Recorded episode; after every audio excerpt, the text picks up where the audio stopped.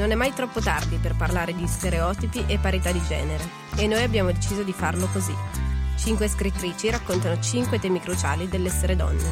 Siamo Giulia e Giulia e questo è Senza Rossetto.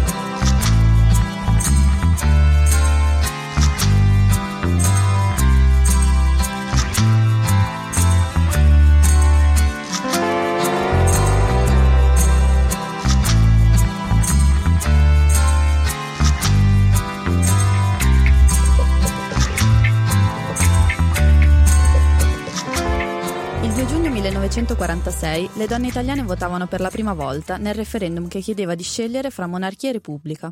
Le donne avevano avuto un ruolo fondamentale nella Seconda Guerra Mondiale e il loro intervento in politica veniva accolto dal paese con molto entusiasmo, ma c'erano anche molti sospetti.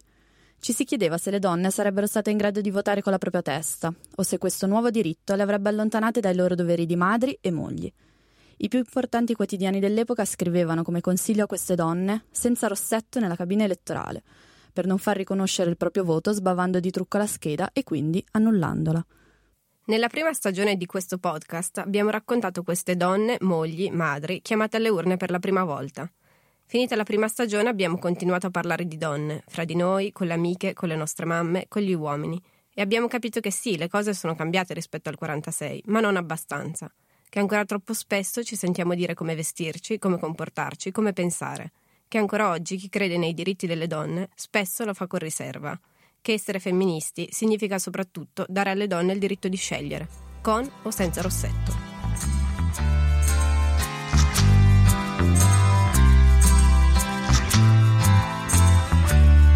L'Italia è una repubblica fondata sul lavoro. Tutti i cittadini hanno pari dignità di fronte alla legge senza distinzione di sesso.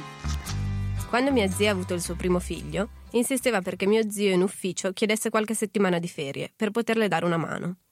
Mia nonna le consigliava un generico fa la brava e mio nonno, che in realtà è una persona aperta e progressista, alla sua ennesima insistenza una volta le ha detto Insomma, Veronica, Luca deve lavorare. E lei, anche lei doveva lavorare.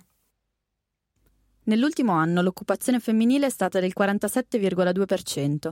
Anche quando occupano posizioni lavorative di prestigio, le donne guadagnano il 10,9% in meno dei loro colleghi uomini. Se guadagnano di più di un uomo, spesso si sentono chiedere: Ma tuo marito non dà fastidio che guadagni più di lui? Ancora oggi, nel mondo del lavoro, le donne vengono discriminate per il loro semplice non essere uomini.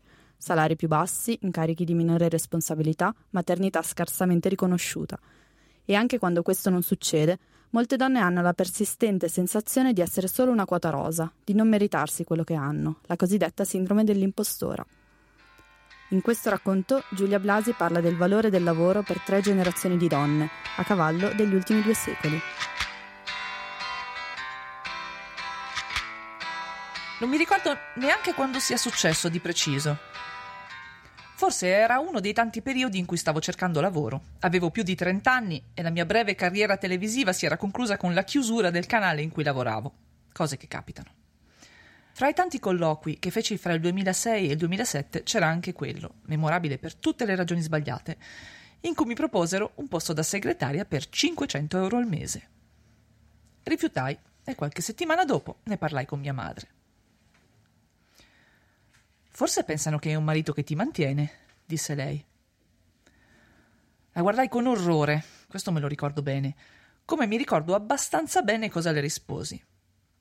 Cosa c'entra? Tu mi devi pagare per il valore del lavoro che faccio, non darmi il contentino come se fossi una casalinga in cerca di distrazioni. Non siamo negli anni cinquanta. Mi rendo conto solo ora che forse anche lei era alla ricerca di una spiegazione e non riusciva a darsela per un malcostume che era già diventato paradigma. Mia madre ha sempre lavorato e quando dico sempre intendo da quando aveva 16 anni ai codini e andò in Svizzera con la cugina più grande per lavorare in fabbrica e fare le pulizie e pagarsi gli studi da infermiera. Mia madre non ha mai lavorato per la paghetta o accettando lavori sottopagati perché tanto aveva un marito. Lavorava da prima di avercelo e ha smesso di lavorare molto dopo di lui. Mia madre non si è mai fatta mantenere da nessuno nemmeno da mio nonno. Non ci sono casalinghe nella famiglia di mia madre.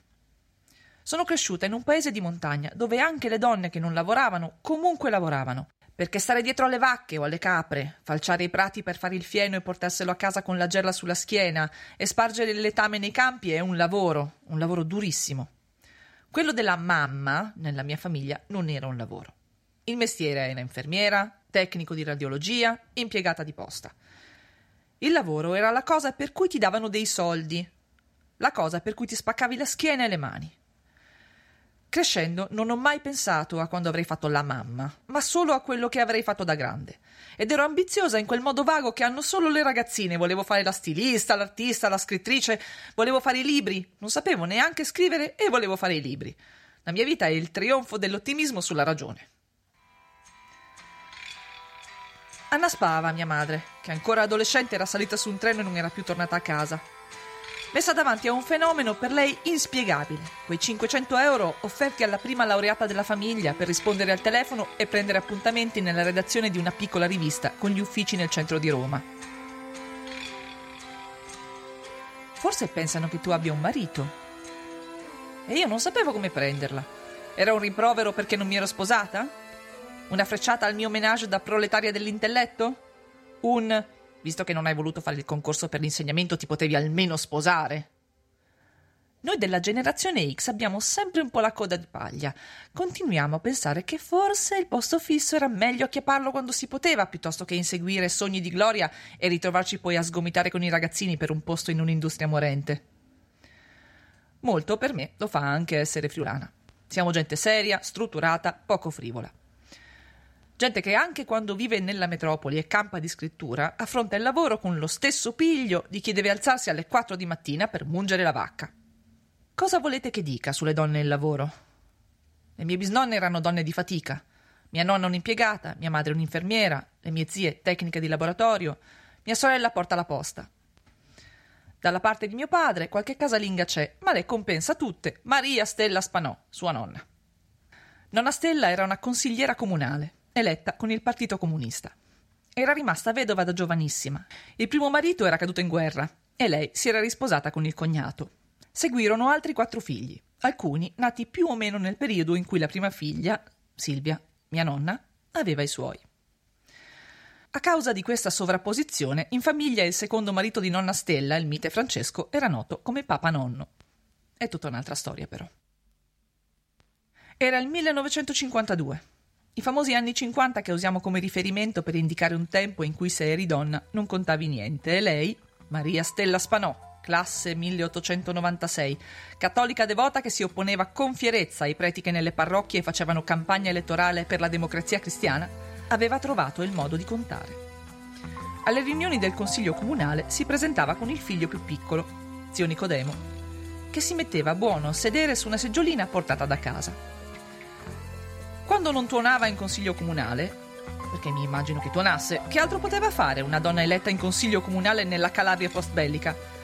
Nonna Stella faceva la levatrice.